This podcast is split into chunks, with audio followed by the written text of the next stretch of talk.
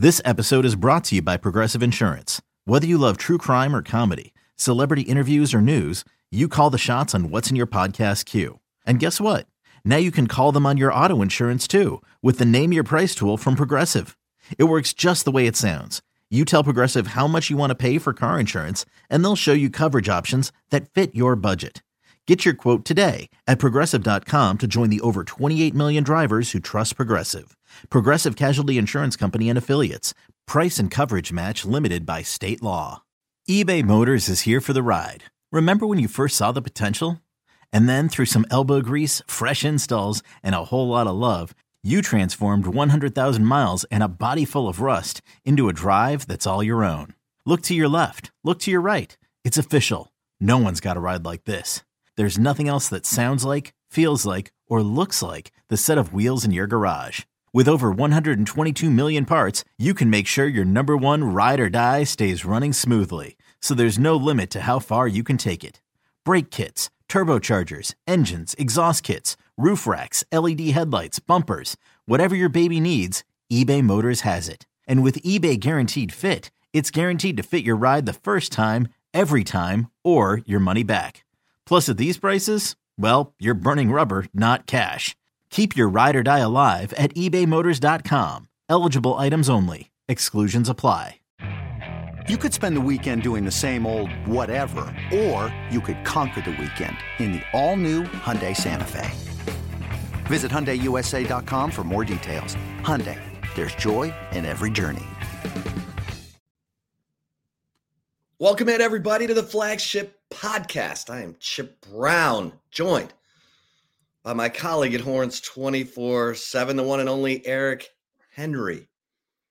Eric, we are coming off the bye week, off week, and Texas is getting ready to get back on the field. They will take the field on the same field where the Houston Cougars pulled off a minor miracle with a Hail Mary last second, last play victory over West Virginia that did the Longhorns a favor. Oh my gosh, my man Eric Henry has disappeared from the, screen. The, the, the old sun here in downtown uh, Austin just got blocked by a building. So hopefully another five minutes or so, I, will I'll be up here. Chip. Okay, he's there. Continue the intro, buddy. Only the shadow knows, but he's he's very knowing. Um, West Virginia was in Texas's way, sort of, kind of, and Houston did the Longhorns a big favor uh, by winning that game over West Virginia, putting a loss on the Mountaineers. Now, Oklahoma, the only undefeated team in the Big 12. And uh, Eric, we had a chance to talk to the Longhorns uh, coming off the off week, talked to Steve Sarkisian. Sarkisian talking about the red zone. He, he's you know, it's he said it was as much on the coaches for the game planning and the play calling as it has been on the execution of the players. Want to get your thoughts on that. Um, also, you know, the the fact that uh, he sounded a, like he wants to be a little more aggressive on fourth down, Eric. He says, We've been really efficient on fourth down. It's got me thinking maybe Steve Sarkisian is ready to uh, gamble a little bit more on fourth down. What do you think? The joys of living in downtown Austin, Chip. By the time we do this next week, I will in fact have a ring light so we can account for when we record these. Because Chip, it's it's that time of year, right? The sun is going to start setting and uh, I'm not gonna be able to depend on this uh, natural light to to hold me up here. But to the to the point that you made, um, let's start with the fourth downs. Right, uh, I, I, touched on that. Um, I believe last week, Chip, talking about the team's short yardage and goal line success, and Steve Sarkisian. It's funny he talked about, as you said, him wants to be even more aggressive on fourth down. They've been they're four of seven on fourth down tries this year and I think it's really interesting, Chip, because I think, and I do want your thoughts on this, but I think you have to take into account some of the short yardage play calls that you see on third down, Chip. Maybe you have to think in the sense that, hey, maybe it's four down territory, Chip, right? You get outside of your own 35. Maybe Steve Sarkisian is thinking fourth down territory, and maybe that's some of the reason why. If they're in a third and four, third and three, and, and you see a pass, right? Maybe Sark is thinking, well, uh, it's four down territory, so I'm going to treat it that way. So there's the first thing. Now you talked about him talking about the need to execute better, and, and that, um, I, to an extent, Chip, it, it's kind of been Steve Sarkisian's company line, right? You know, even when I asked him following the Oklahoma game, he said, "We gotta, we gotta play better, we gotta execute better," right? I think that is it's twofold, Chip. One, yes, of course, it comes down to execution. But with that being said, I think the players are, and yes, Steve Sarkisian did talk about the fact that the coaches need to do better as well.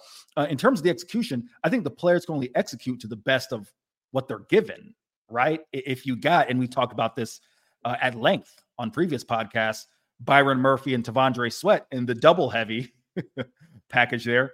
Well, there's only so much room to execute down there when the windows are already condensed. Uh, everything is tighter. You're backed up against the goal line, and now we've added two 300 pounders in the backfield, right? So some of that execution, I do think it was um, proper for Steve Sarkisian to take some of the the onus on that, right? Because there's only so much you can execute when you got so many bodies down there, right? So I think it will be interesting to see how things shape up. I, I just wrote a piece today of Horns 24 7 talking about Savion Red, Chip. By the numbers, your most Savion Red Zone? Savion Red Zone, the most successful uh, rusher in third and fourth down and two yards or less to go this year has been Savion Red. He's converted four times, three times out of the Wildcat chip. I do think there's something to be said. Ask, you know, any offensive coordinator, any offensive coach in the nation, they'll tell you down there in the red zone and spe- specifically on the goal line, when you got to account for all 11 hats in the run game or just all 11 hats in general, that makes a big difference, right? So I do think there may be some merit to that. And it's something, Chip, that I, I, again, I wrote about this.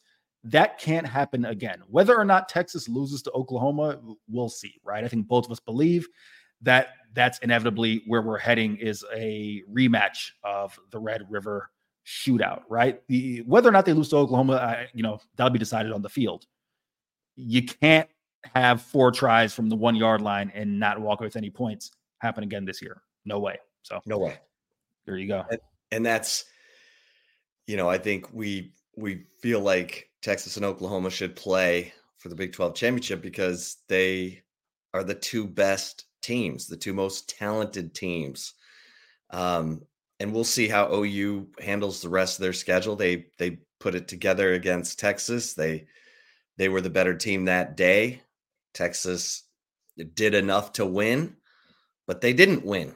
And so they've got to live with it. They've got to they've got no margin for error either, Eric. Um we'll we'll I want to ask you about Savion Red in a second, but what we are now witnessing is the rest of college football taking center stage.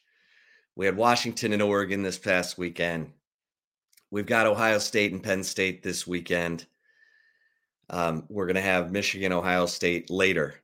There are no games on Texas's schedule that are going to command the imagination of the viewers, voters, college football playoff committee um, the way that the Alabama game did and the way that the Oklahoma game did. So now Texas has to just handle business and they they need to be convincing quite honestly because when you have a team like Washington floating around out there you've got a one loss Alabama, you've got Georgia, you've got Penn State, Michigan, Ohio State. Um, we don't know how things are going to play out, but based on what we've seen from all of these teams in midseason, and heck, even with the way Jayden Daniels is playing quarterback at LSU, they Texas has to they got to win. They got to win convincingly. Um, style points are now uh, coming into effect here. So, with that said, you know, Savion Red, um, because it's so crazy to think that Texas's offense has been performing pretty well in in other areas. You know, you've got Jonathan Brooks who's on pace. He's on Bijan Robinson pace.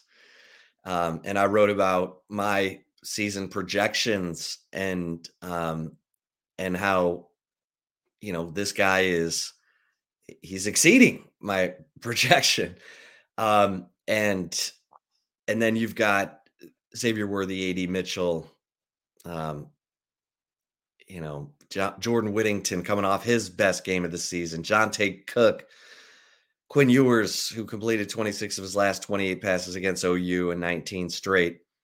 How this team cannot um, get it going in the red zone, and we'll see. We'll see. We'll see if they're ready um, to to execute better in that end. And I I do think that a lot of it is, you know, what your what your players are best at executing, and you know we can we've already second guessed all the you know, do you stick with T'Vondre Sweat and Byron Murphy when you're down to your third string center?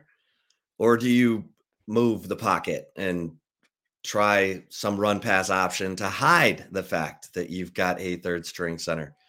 Um, but either way, uh, Eric, you've got, you know, another running quarterback coming in and Donovan Smith, who Texas knows they saw him already. He beat them already. Um, he beat them at Texas Tech last year as the quarterback, the Red Raiders, when he threw for uh, two touchdowns, ran for another, was converting fourth down after fourth down, um, and you know using tempo. I I asked Jaylan Ford today, hey, how much tempo is Houston running? He's like, haven't seen much, but probably going to see some after what they saw from us against OU. So, you know, this we've got sort of uh you know, Texas coming out of the lab here and if you you know had to say and we'll talk about this a little bit I think in in like it or leave it but are you you know what would be your top concern I got two concerns, and like you said, we'll we'll talk about it a little bit and and take it or leave it. Um, I would like to see the team consistently start well. Obviously, we did not get that against Oklahoma. We've only seen it. You can make the argument. We've only really seen it against Baylor. Um, even Alabama was a bit of you know a, a back and forth punching match, which you expect. That's a premier team.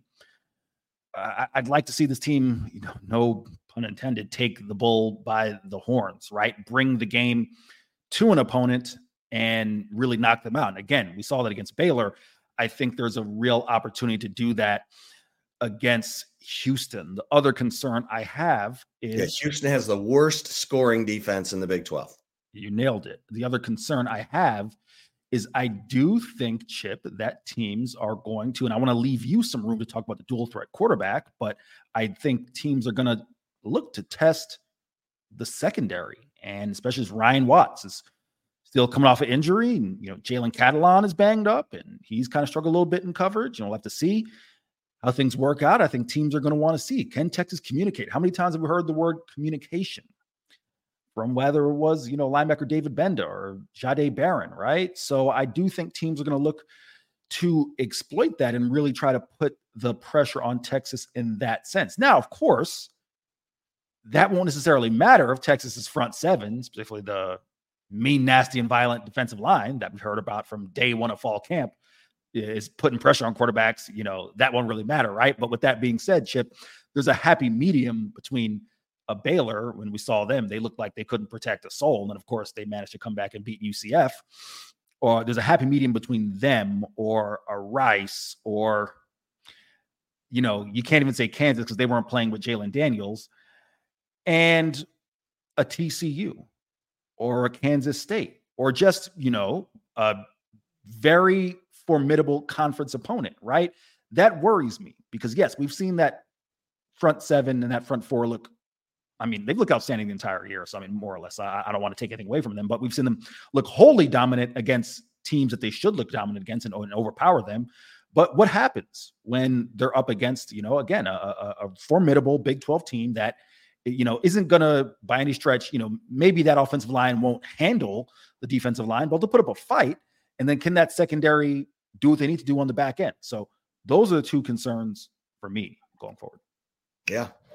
Yeah, I think it's uh um, you know, in talking to the players, it sounds like they've uh reset. Uh Quinn Ewers did say he needs to find a way to get into rhythm quickly and stay in rhythm. Uh like we said, he he was nails um after uh, at least throwing the football after a really uh, two two turnovers on the first two drives. One of one of which led to a touchdown for Oklahoma. Uh, then he settled in, but that touchdown on the interception proved to be huge. So um, that uh, that you know that rings true. And then you know the injuries. Uh, Steve Sarkisian uh, didn't really provide much clarity uh, today in talking about, you know, who's, you know, they were all at practice.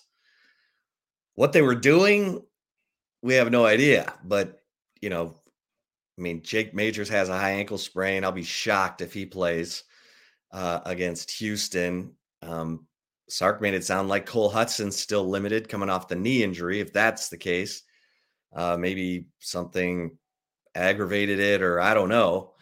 Um, but we'll we'll get more information as the week goes on. And and uh, Ryan Watts hamstring, I know they're very uh, concerned about. They don't want it to recur. Same with Ja'Tavion Sanders ankle injury. So, um, lot of lot of uh, game time decisions. I I think. Well, maybe a couple. Let's put it that way. Um, but if Jake Majors and Cole Hudson are out again for this game against Houston, you're looking at Connor Robertson, the third string center back in there, trying to hold everything down and and look, he'll he'll gain experience, trial by fire, drinking from a fire hose, all those things. Um, but you're you're down to your third string center, and obviously they can move guys around. Hayden Conner can play center. We know Neto Umeozulu can play left guard if Hayden Conner has to go to center. Um, Hayden Conner's been, you know, playing at less than 100% as well, according to Steve Sarkisian. So, and Kelvin Banks playing with a little bit of an ankle uh, that he suffered, um, you know, against Kansas. So, this is this is an offensive line that, um, you know, is definitely needed the off week. We'll see how much progress they've made. Again, not a ton of clarity from Steve Sarkisian um, as we, you know, begin game week here for for the Houston Cougars. Um, you know, from a mindset standpoint, Eric, um, this this you know football team, and one thing that I heard today from Jaylan Ford was you know, I asked him about playing every snap of the OU game in the up tempo. You know, did it, you know, cause issues? Um, Jahdae Barron said it it did a little bit initially, but then he kind of settled in because Jahdae Barron also played every snap, 82 snaps against Oklahoma.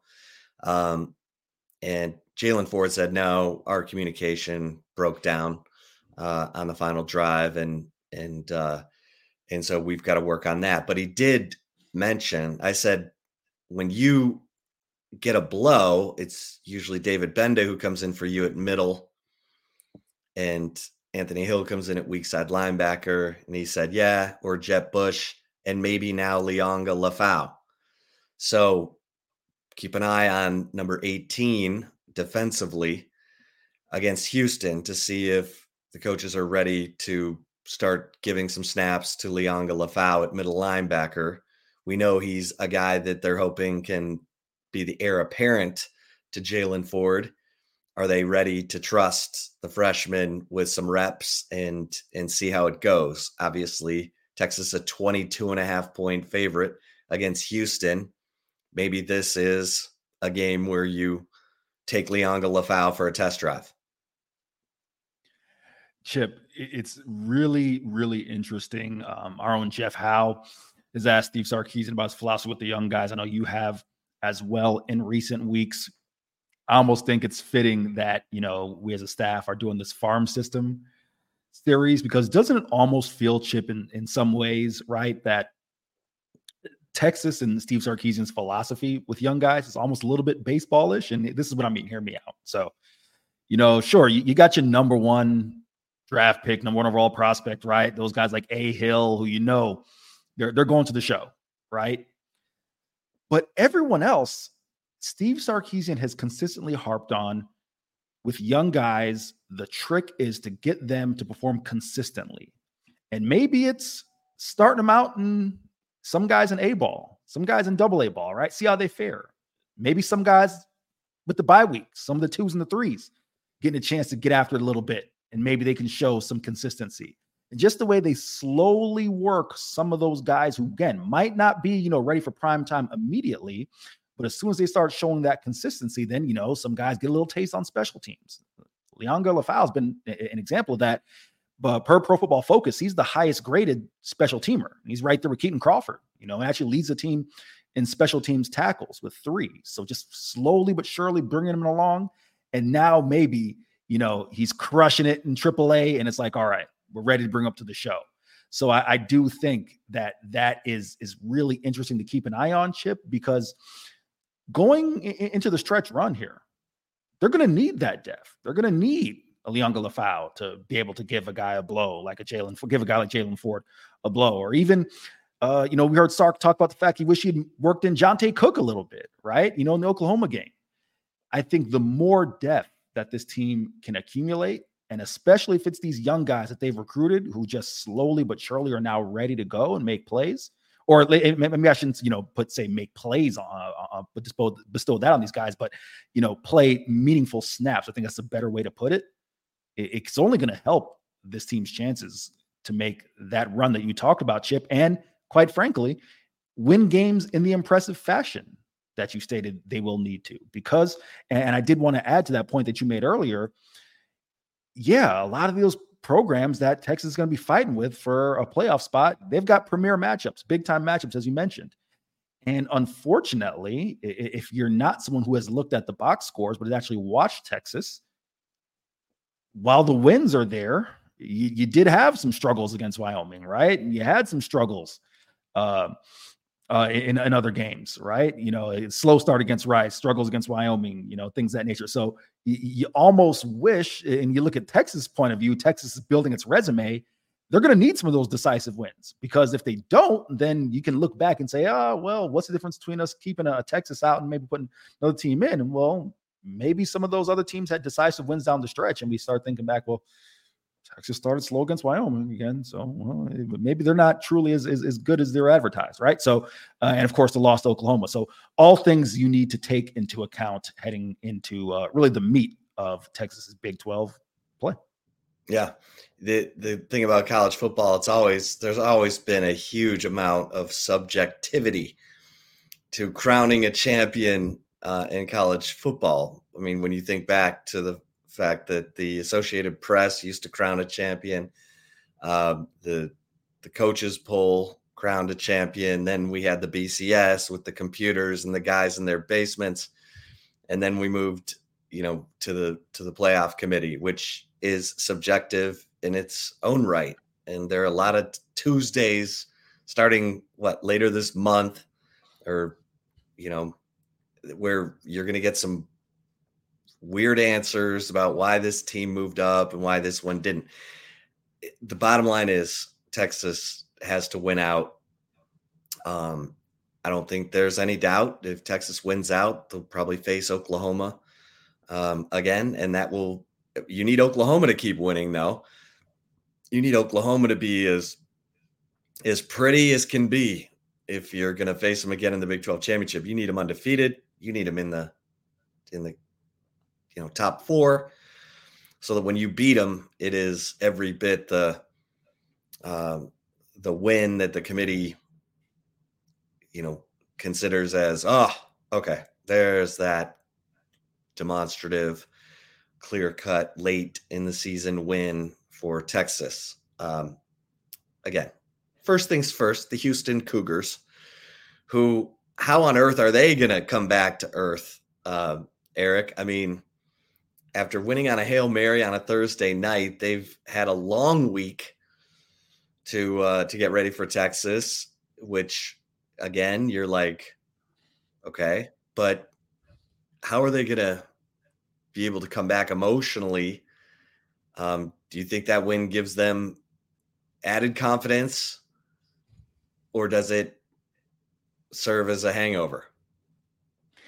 Uh, you know, Chip, I think if it were any other opponent, I would say it may serve as a hangover. But you know, certainly better than I do as far as the history dating back to the old Southwest Conference with these two teams, and obviously none of the players, you know, were, were remotely even born right during those uh, those games. However, something that I think is interesting, and you know, um, I'll give a shout out to I believe it was Joe Duarte um, who uh, who tweeted this out that some of the attitude there uh, during Dana Holgorsen's presser was, if you win one game this year, it's beat Texas, right?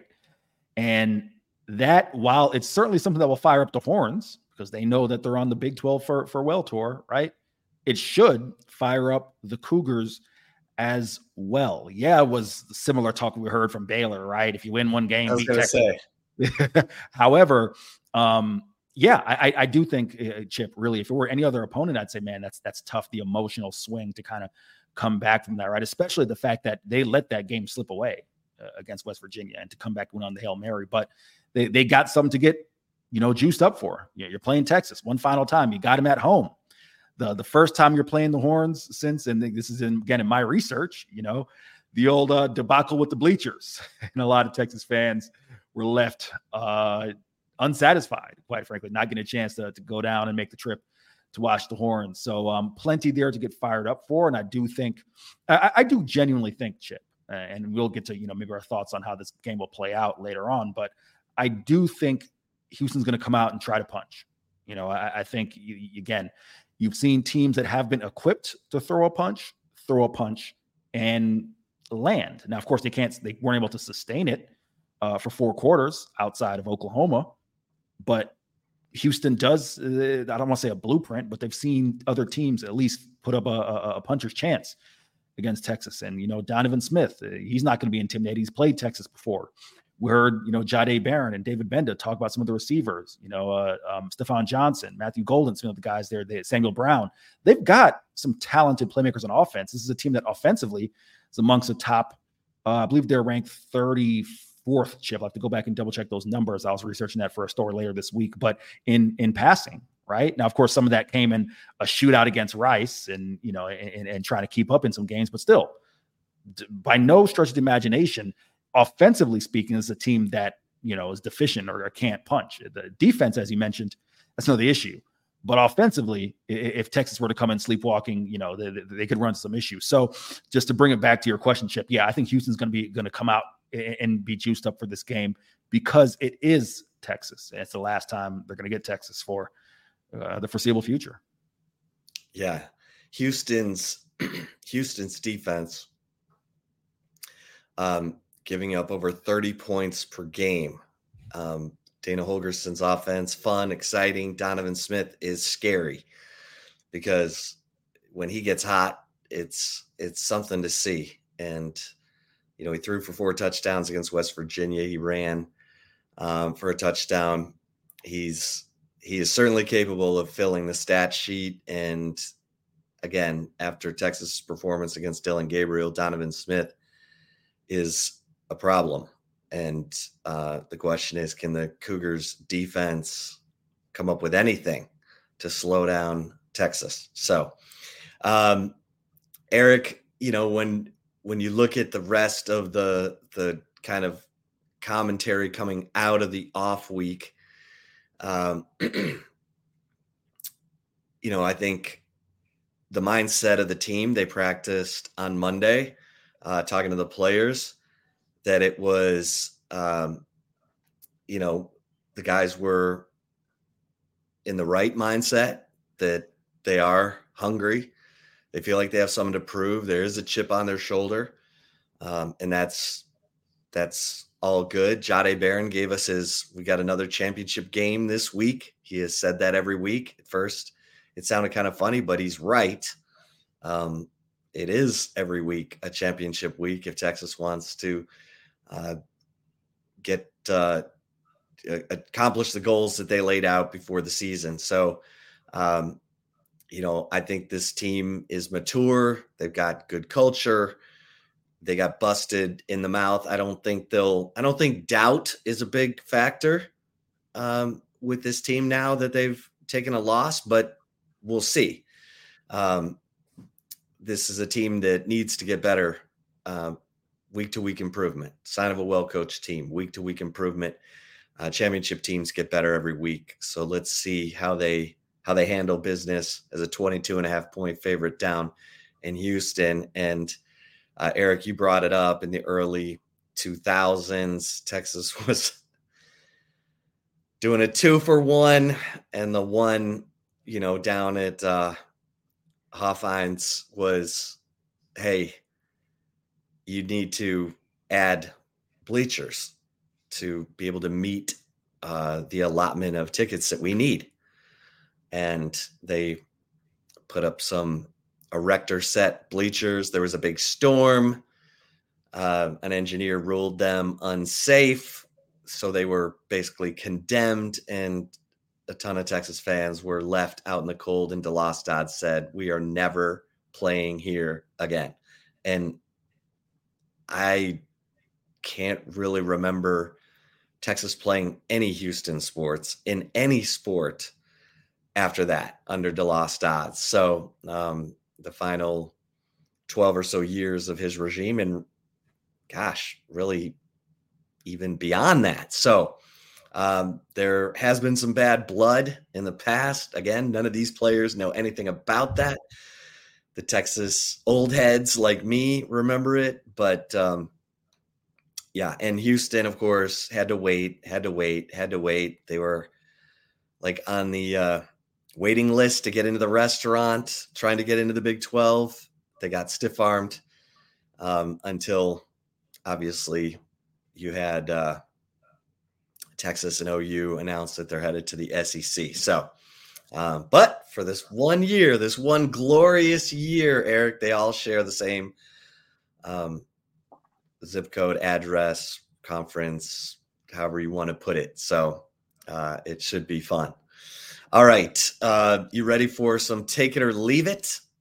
I am absolutely ready for some take it or leave it, Chip. No doubt. All right.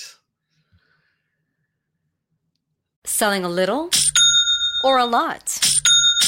Shopify helps you do your thing, however you cha-ching. Shopify is the global commerce platform that helps you sell at every stage of your business. From the launch your online shop stage to the first real life store stage, all the way to the did we just hit a million orders stage. Shopify is here to help you grow, whether you're selling scented soap or offering outdoor outfits. Shopify helps you sell everywhere, from their all in one e commerce platform to their in person POS system. Wherever and whatever you're selling, Shopify's got you covered. Shopify helps you turn browsers into buyers with the internet's best converting checkout, 15% better on average compared to other leading commerce platforms. And sell more with less effort thanks to Shopify Magic, your AI powered all star. Shopify powers 10% of all e commerce in the US. And Shopify is the global force behind Allbirds, Rothy's, and Brooklinen, and millions of other entrepreneurs of every size across 175 countries. Plus, Shopify's award winning 24 7 help is there to support your success every step of the way. Because businesses that grow, grow with Shopify. Sign up for a $1 per month trial period at shopify.com slash odyssey podcast, all lowercase. Go to shopify.com slash odyssey podcast now to grow your business no matter what stage you're in. Shopify.com slash odyssey podcast.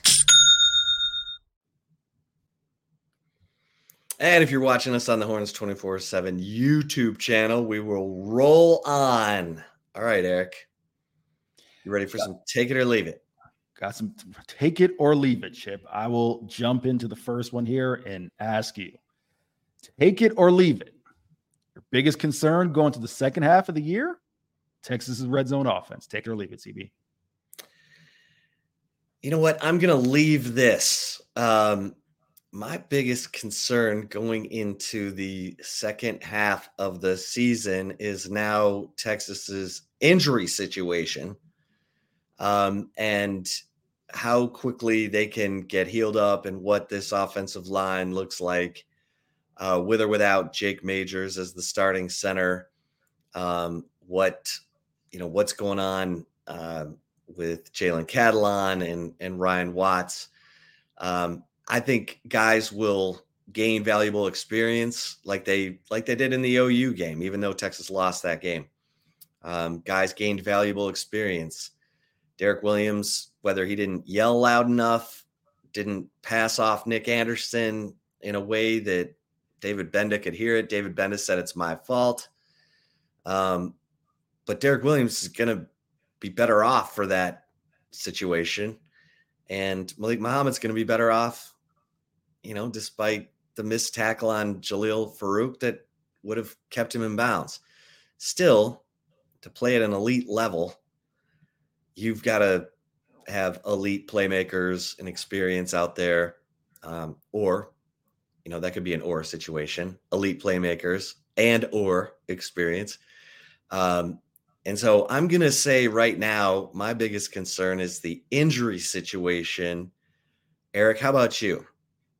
Chip, I'm taking it, and I feel like it would be, um, you know, inauthentic, for lack of a better word, if I took anything else. Only because I've written about it three times in the four months I've, I've been a part of Horns 24 7. This is not just a blip on the radar.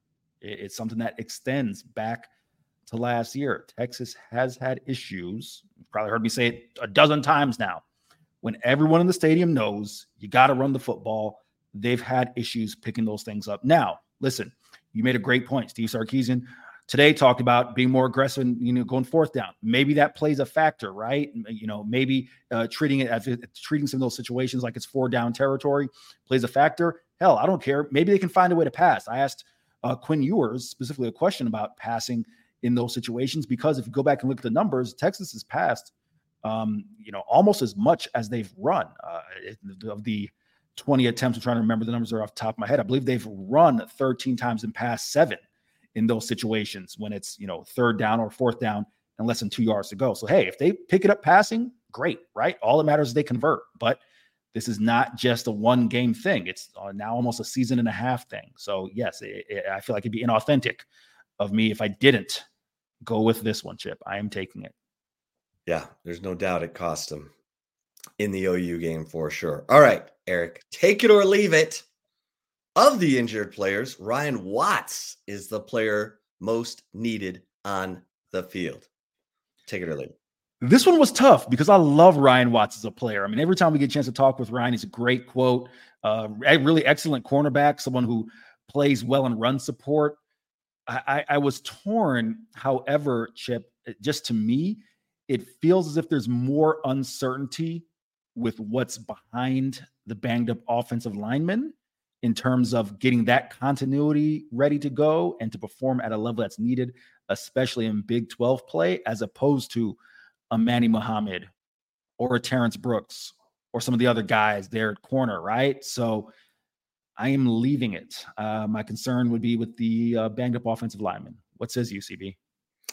Yeah, I mean, um, look, I I tend to agree with you um, that you know Jake Majors. I know fans are like, oh, we need a bigger center who can take on 350 pound nose tackles.